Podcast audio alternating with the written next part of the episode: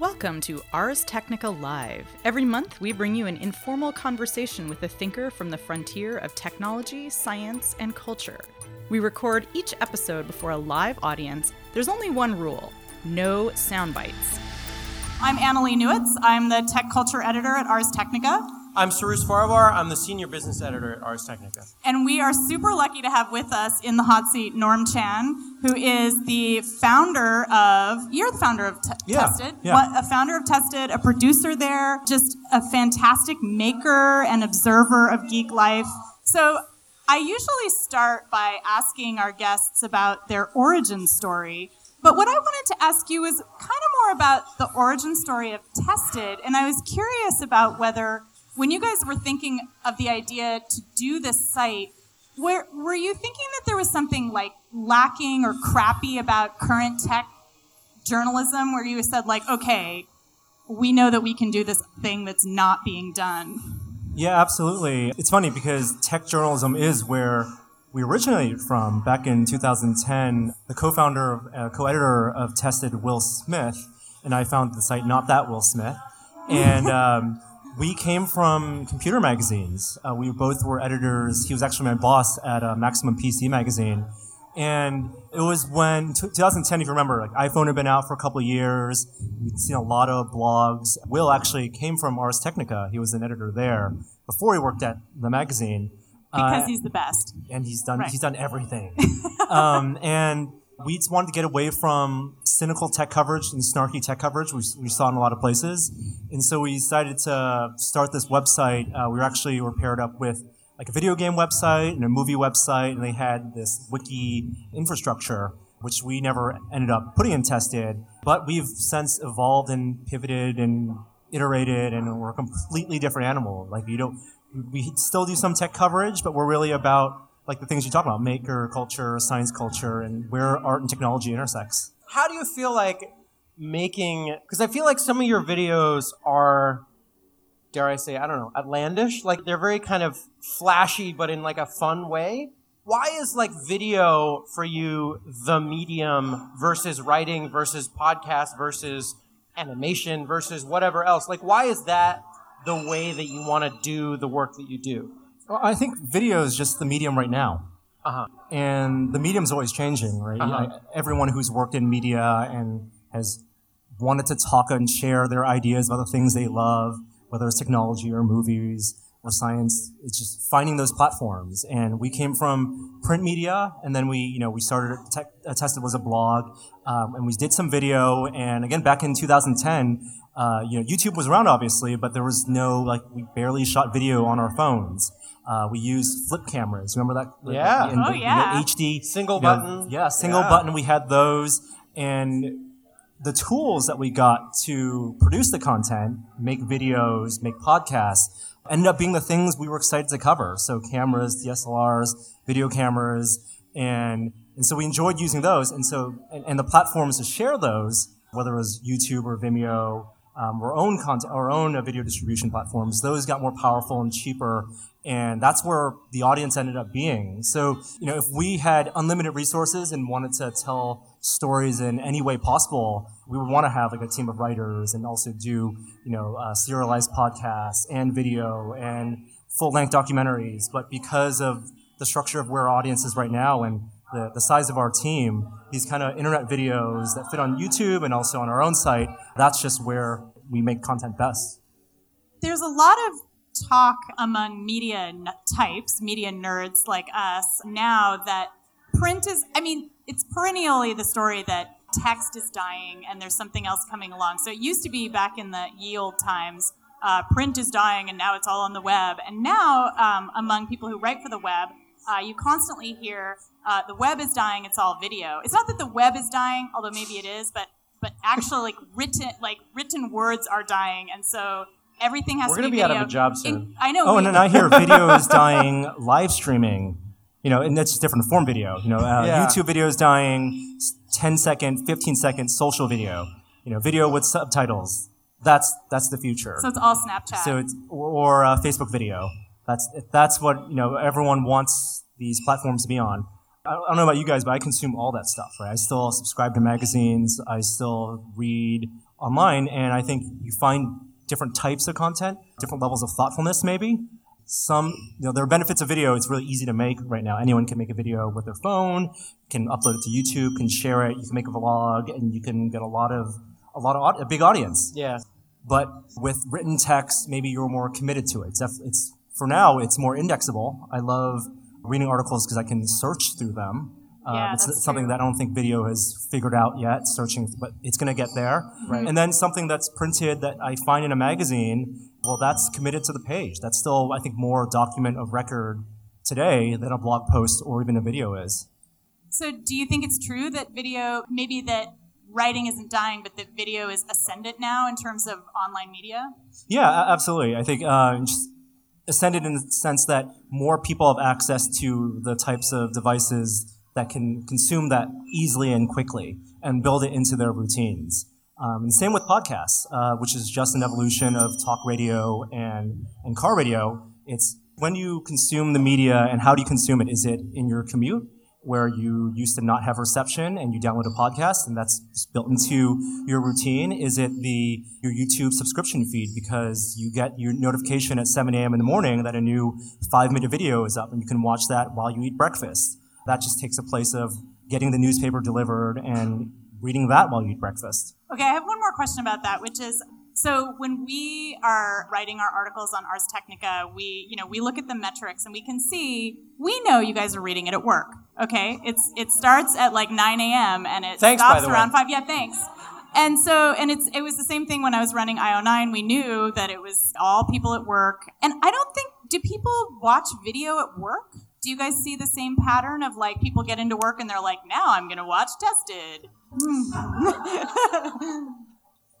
Yes. And I had to think about that because with A/B testing, we know, based on our subscriber base, which is mostly distributed over YouTube right now, there's an optimal time that we publish videos of a certain length. If we publish a video that's 40 minutes long, it's a long interview, for example, at 7 a.m. in the morning, it's not going to do so well, but if it's a 5 to 10-minute video, then it might do so well, and that might be an optimal time. But 7 a.m. Pacific is 10 a.m. Eastern. So, yeah, people are watching when they get into work. So they're watching the short videos in the morning. Absolutely. Yeah, that's good. It's understanding workplaces. I guess people have headphones. Right. Yeah. Can you give us a sense of sort of how does one of your videos go from sort of A to Z, like from the time that you think of doing it to the time that I'm watching it on my phone? How does that process go down, and what's the sort of production cycle, if you will? Walk the pipeline, right? Yeah. I think the pipeline, and one of the reasons I think we're successful is that we have no one type of video. The flexibility of YouTube being a distribution platform and being an incubator for videos is that we can make any type of video we want as long as we think there is, one, an interesting story there, or two, someone's going to watch it. So for something that's more thought out, like something that maybe we're working with a company to for embargoed coverage of a product or for going behind the scenes for a movie, that can be a very long production pipeline, which can deal with outlines and back and forth negotiations with the people we're working with, to production days on set, hiring crew, to editing and back and forth. And that's like the long end. It can be 6 months between when we have the idea of shooting a video to when someone sees it. And that can get, a couple 100,000 views. But at the same time, if we, Switch, for example, comes out and that same week comes out, we decide to make a laser cut 3D stand for it, and people are searching. We know people are going to be searching for that. That will get the same number of views, and we made that video in 45 minutes. Yeah, since I've been at Ars for the last 5 years now, I sort of have come to this truth that sometimes is exciting and sometimes sad, which is that the internet giveth and the internet taketh away. That, like, sometimes you can put a lot of work into something, you'd be really excited about it, but the traffic isn't there, or, like, for whatever reason, the response with the audience that you hope was there isn't there, and then something that maybe took you 45 minutes to do just rockets to the top and is spread everywhere, and everybody is, watching it and reading it and whatever. Which doesn't necessarily mean that it's something that's viral either. And right. I know there are a lot of people we work with and we collaborated with who are very attuned to making very viral videos. I think Simone, who's a part of our team, Simone Yetch, who's the queen of shitty robots, she has a great YouTube channel and she makes videos for us as well. She's very unabashed about the fact that it's a lot about her idea and how fast she works, but she knows she's going to make something that's going to be very gifable and that's going to be shared on Reddit or some other platform. And she's had a very successful virality rate in her videos. But at the same time, we're also attuned to the fact that there's a search algorithm, and no matter what platform that you distribute on, you're also going to be beholden to Google or Facebook and how they surface your content. And so praise be with the algorithm. But like, you know, until they change it. So if we do like a product review, right? And it used to be that, you know, you want to get a review out first because you're going to maybe get surfaced on Google and people are going to click it. And then Google doesn't care what the qualitative content of that story is. As long as people are clicking it, they feel like they are satisfied and that's going to be the best link. And then you become the canonical story link for that topic. And the same thing works for YouTube, and it works with having a great headline, a great thumbnail, and also the thing they care about, we've learned, is it's watch time. As long as if people watch, the more minutes people watch in the video, the more faith Google and YouTube have in the quality of that video, and the higher it'll surface it in their search results. That's interesting, because if short video is what people want, then if you're putting out really short videos, you're never going to rise up very high, unless what they're talking about is like, you watched for more than 20 seconds. Oh no, it's why you know, vloggers like Casey Neistat, who can make great 10-minute videos or even longer, and they're meticulously edited. If someone can keep your attention in video form for 20 minutes, then they've earned that spot high up in the search rankings.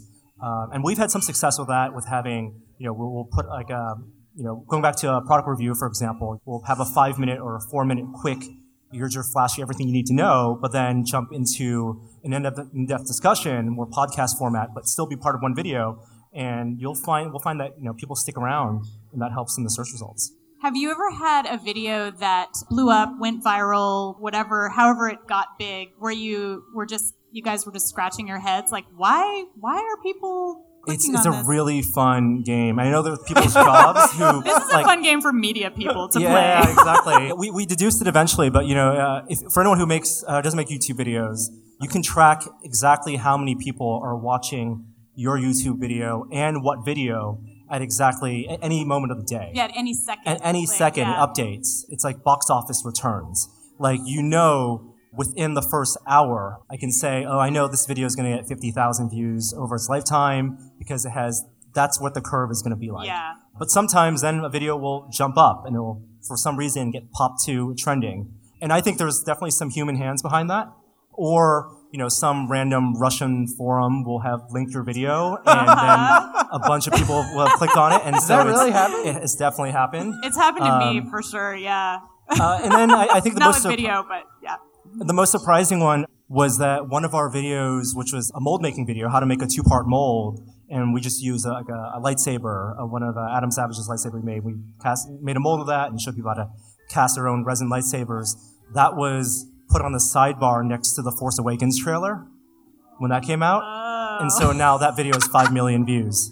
Nice. But actually, that is really cool, how to make a mold of a lightsaber. Absolutely. I mean, if it was a garbage link, right, then people would have clicked it and not watched it, and the success rate would have been low. But we were just given that opportunity through the algorithm to be on the sidebar for you know, one of the most highly anticipated movie trailers of all time. That's awesome. Do you have a favorite video that you guys have done, or like one that you just love, even though it may not be the most trafficked or whatever? Like, is there one that sticks out for you? Oh, that's a really tough question. Most recently, so last year I was given the opportunity to go on a trip to the high Arctic, the Canadian Arctic, with astronaut Chris Hadfield and his team. And I spent 2.5 weeks with my producer there, traveling from Greenland to Canada. And 6 months later, we produced a really beautiful travel video that my producer, Joey Fumelli, edited and narrated. And it's awesome. It is really beautiful. I've seen it. It has 100,000 views, which is, you know, by any other metric is great, but it's not, you know, based on the amount of time we spent, how much it costs. It's not a very successful video. Water, exactly. Yeah. But it's something we're definitely super, super proud of.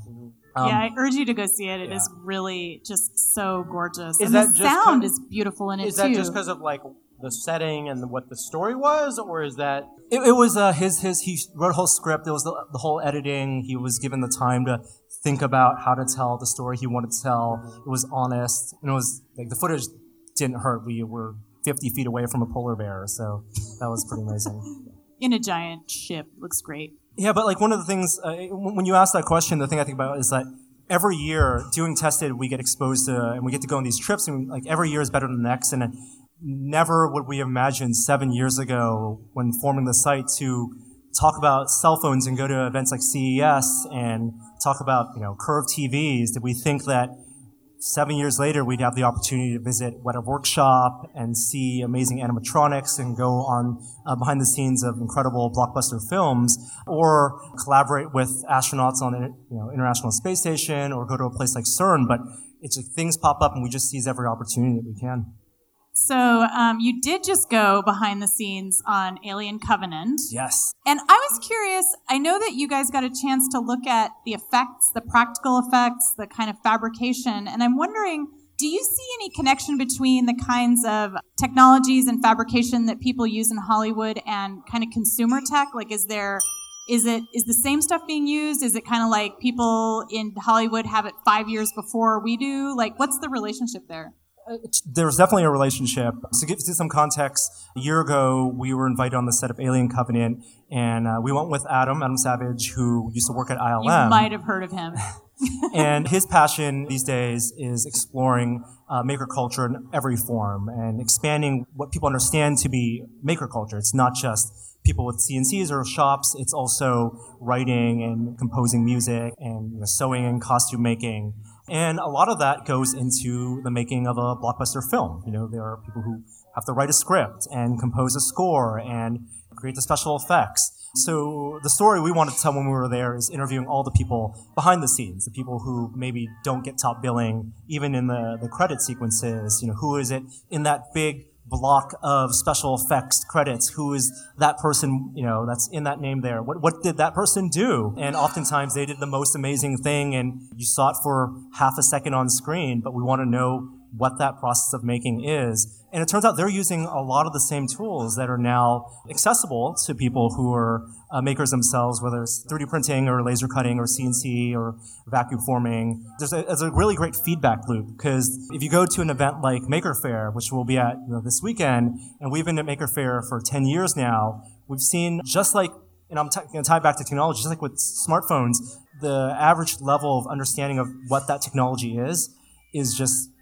There's like a hockey stick curve. Like 10 years ago, before the iPhone, people didn't understand, very few people understood camera technology, frame rate, aperture, white balance. But these are things that are completely normalized with 10 years of people using phones in their pockets every day. And in the same vein, 10 years ago, Hollywood filmmaking was a magical thing. And it's still magical today, but we would watch shows like my favorite episode of Reading Rainbow, when LeVar Burton went behind the scenes of Star Trek Next Generation and showed how they did the transporter effect and posited the swirling glitter. That's magical, but now when we go to like Weta Workshop, they're using the same types of 3D printers, the same types of SLA 3D printing technology that you'll find in a school that kids have access to and are designing with tools like Tinkercad, and normalizing that type of understanding of fabrication and how to create things that don't exist just because they're in your head and you didn't have the tools to make them before. That's just creating the new special effects artists of tomorrow. Do you guys feel like that by pulling back the curtain a little bit, that whether on a movie like Alien Covenant, does that make it more fun for you, or does that kind of, do you feel like that kind of ruins the magic a little bit? It ruins the illusion a little bit. Absolutely, yes. I'll never be able to honestly review a movie like Alien Covenant, right? Like, seeing how the sausage is made, you can't... I'm more interested in that than what the final movie necessarily is going to be. But if I was given the choice, I would always choose how to see how the sausage is made. There's plenty of movies and plenty of books and plenty of things I'm not going to be able to see behind the scenes that I can enjoy. I think there are very few... like Holy Grail franchises or movies that I still wouldn't enjoy seeing how it was made than go into a cold. We definitely know people who don't watch trailers. My producer Joey doesn't watch any movie trailer, literally walks out before the trailer starts, and I can totally admire that. And I also love that he'll have his honest opinion of what the movie was when he first time sees it, and he'll have a genuine surprise that wasn't spoiled to him in the trailer. But afterward, we can go back and look at the marketing campaign and look at, I wish we could scrub through the internet. Like, I wish I could go through everything cold and then go through and scrub through Twitter and see what everyone's hot takes were. Because I also want that water cooler talk. Because I also like that sizzle before the steak. Okay, so speaking of ruining things, I'm really curious because you do all these great builds, whether it's building like a really complicated device or just making Lego, which is extremely complicated as I discovered. Has there ever been a build where you just totally wrecked something? Like, what was your worst wreck? Literally in terms of wrecking something? Like anti-building. Yeah, we haven't destroyed too many things. I think there's a little bit of misconception because we're affiliated with Adam and previously Adam and Jamie also, and they blew things up, you know, every week on Mythbusters. But for us, we're more excited about building things, whether it's kits or designing our own things, but also taking things apart and putting them together. In terms of wrecking things, the first thing that comes to mind is we built Octocopter from 3D Robotics, and this was, I want to say, 3 or 4 years ago, before quadcopters, before you could, you know, buy a DJI quadcopter and get some beautiful illegal aerial imagery over the Golden Gate Bridge. And we wanted to learn what it would take to build a really powerful quadcopter to carry a camera. And it was an octocopter, so it had 8 propellers. And we spent a whole week building it, and we took it out and turned power on. It went up and then immediately flipped upside down and went straight to the ground and exploded. And wow. The props went everywhere, and we never showed that footage. Oh, come on. Wait. No, we never did. Did you show the footage of yourselves building it, and then it was just like, oh, well, and then that was great, you yes, because that's good content.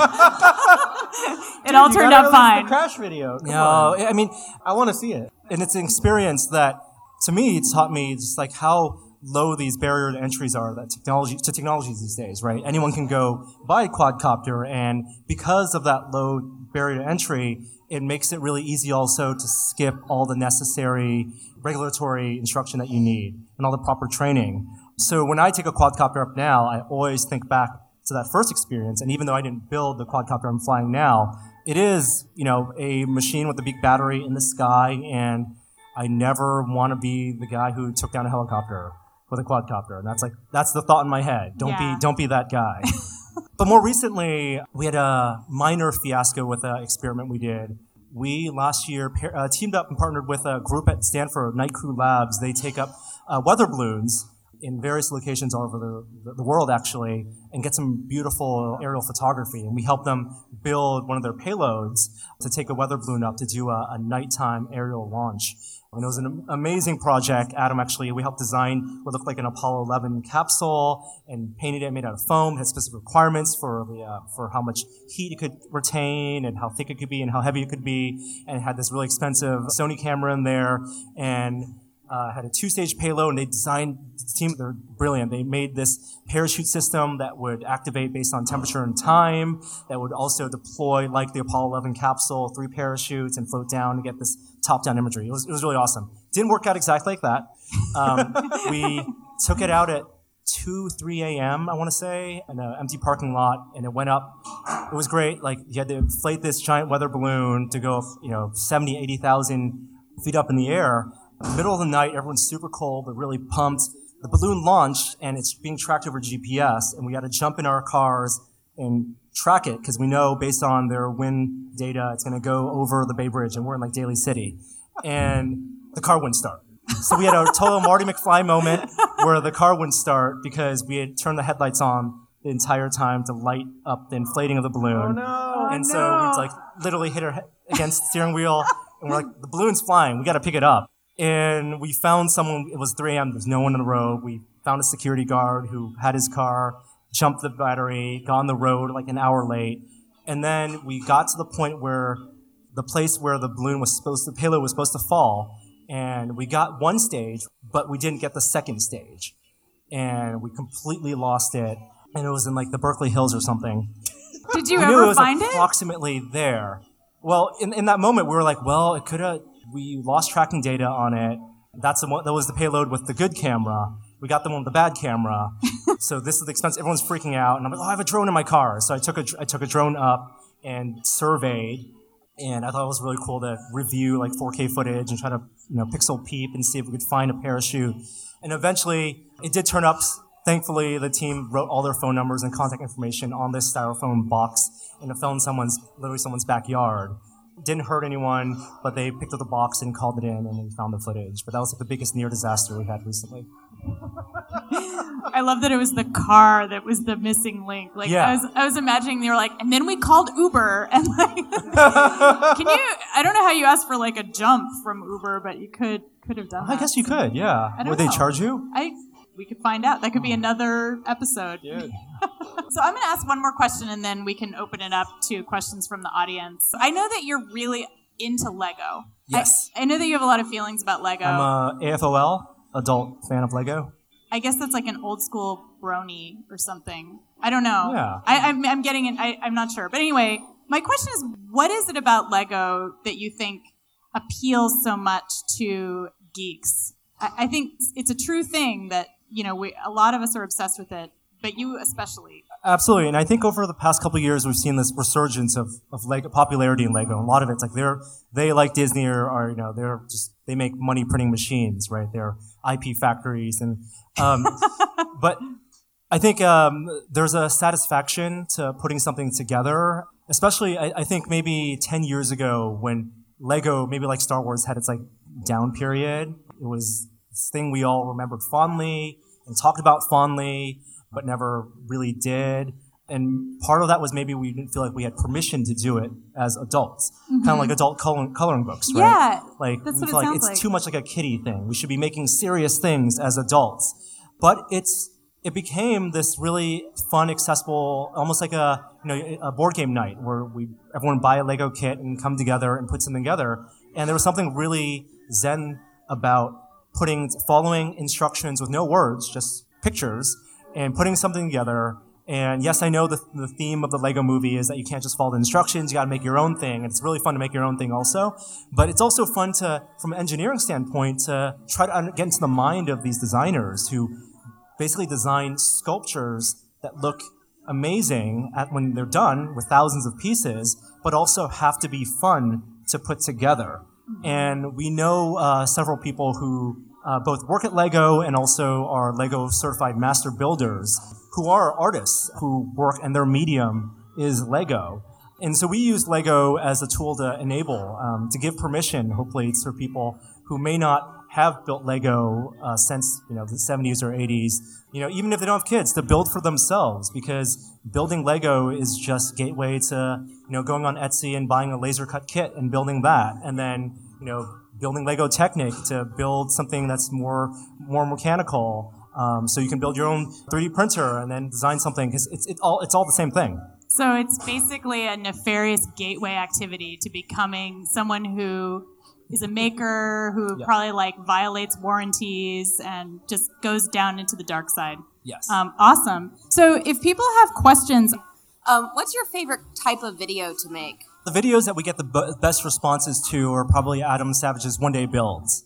It used to be that I would be with Adam in front of the camera and interviewing him as he was building, and it's kind of become its own thing where we've developed a language between not only for him and the audience, but him and us behind this camera in terms of filming it. And filming a one-day build is really fun because Adam works really fast.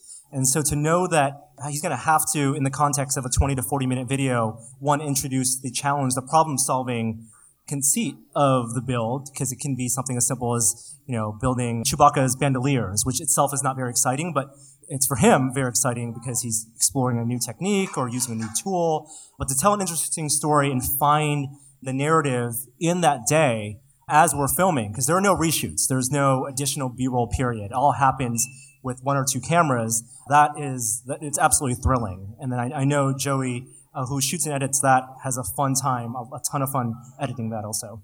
Do you have any thoughts on 360 video? 360 degree video. I'm much less interested in 360-degree video than I am in real VR experiences. 360 video is like, it's a big panorama, and I think the camera technologies aren't really there yet. Stereo 360 rigs are incredibly difficult to build, and the workflow for stitching, and I admire everyone working in it.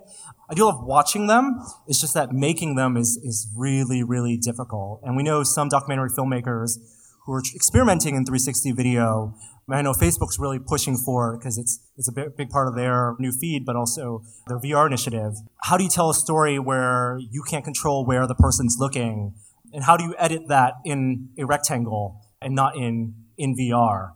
So I think there are a lot of cool, interesting problems there. But there also the issue, it's not real VR. You're not walking around in a space. You're still looking at something that's in a sphere, essentially. Hey, I was curious what videos have been the most successful in terms of people repeating them and showing you the results. We get a lot of people who email us photos of a Leatherman holster that they've made. Really? And yes, as a part of Adam's everyday carry, he carries a Leatherman Wave.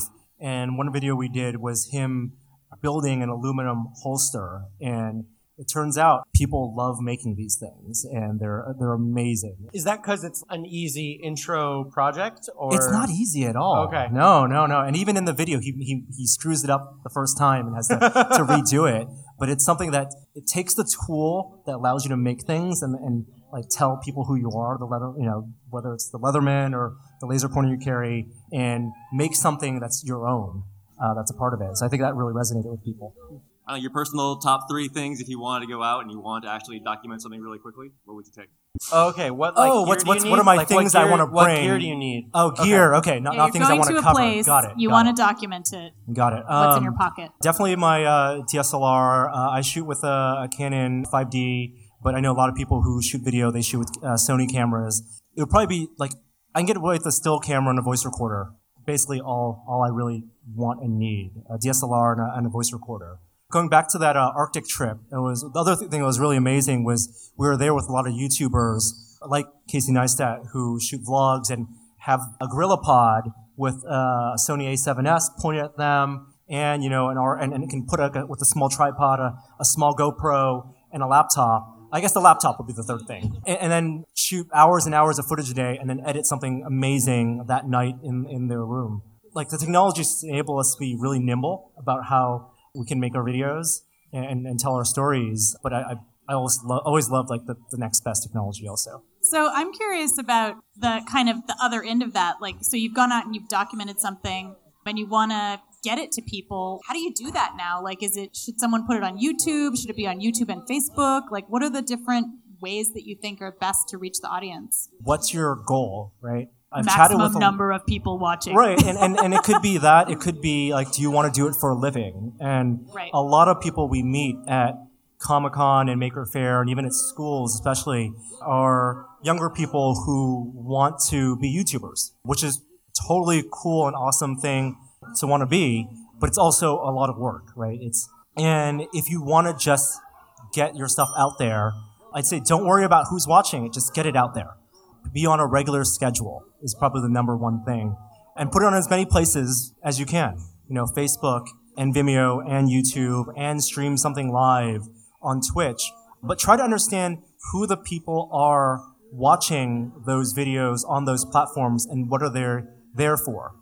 Someone who's going to watch a video on Facebook isn't necessarily the same person who's looking for the same thing. Could be the same person, but looking for the same thing when they're looking for a video on Vimeo. And it could be the same exact footage, cut differently, presented differently. So think about who that audience is on that platform. And sometimes it's not obvious, but most times it's how you use that platform. If you're on Facebook, when you scroll down, what stops you and gets you watching a video? Well, oftentimes it's the videos with the captions because Facebook doesn't turn audio on until you mouse over, and that's just the type of video that gets a lot of views. So that's become its own form of video. If it's on Vimeo, the things that the staff picks that surface you to the top, it's not going to be the vlogs that you see on YouTube. It's going to be something that someone you might describe as more cinematic or more arty, but it's still just video, but that's just what that platform likes. put it on all the platforms, but try to put it in the way that makes sense. Was there a shoot that you totally messed up, and how did it? Do you fix it if you got to fix it? Sound, video, whatever. And was Adam totally pissed? I don't think we've done a shoot where like a camera turned off and we didn't tell him, because that would be really bad. We've definitely done shoots where at the end of the shoot we've all looked at each other and said, maybe not the best idea. Let's shelve it and let's think about it. And a lot of that comes from wanting to make video as fast as possible because of the opportunity that's there, because it's going to be topical and timely, or because there's an energy in the moment. There are many times we publish a video and we look at back, oh man, I wish we really didn't publish that.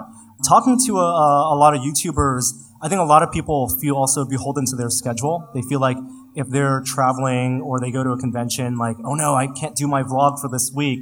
I need to make a video this week. And I feel like that pushes people also to make content that they don't necessarily think is going to best represent them. But we're also not always given the luxury to do that. So the short answer is yes, we've done things that, you know, we're not the most proud of, and there's always a video that we wish we could have gone back. I think the first time I went to CERN, we shot a video and I chatted with some physicists, and thinking about it, I don't want to describe it because it was so embarrassing, but we were also given an opportunity to go back this year and redo that. So we're very, very lucky. And at the end of the day, I just think about how lucky I am to be able to do what I get to do and to work with the people I get to work with. And the thing that gets me continuing to do it is to always take a step back and realize how fortunate and how privileged we are to make video.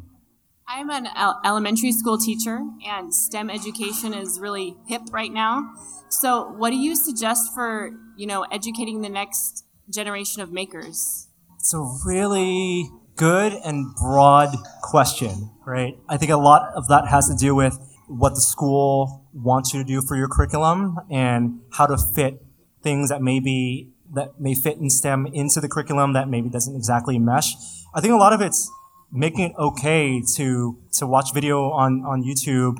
There's so much good, awesome video online that fits in STEM that I think educators and parents are maybe not always open to.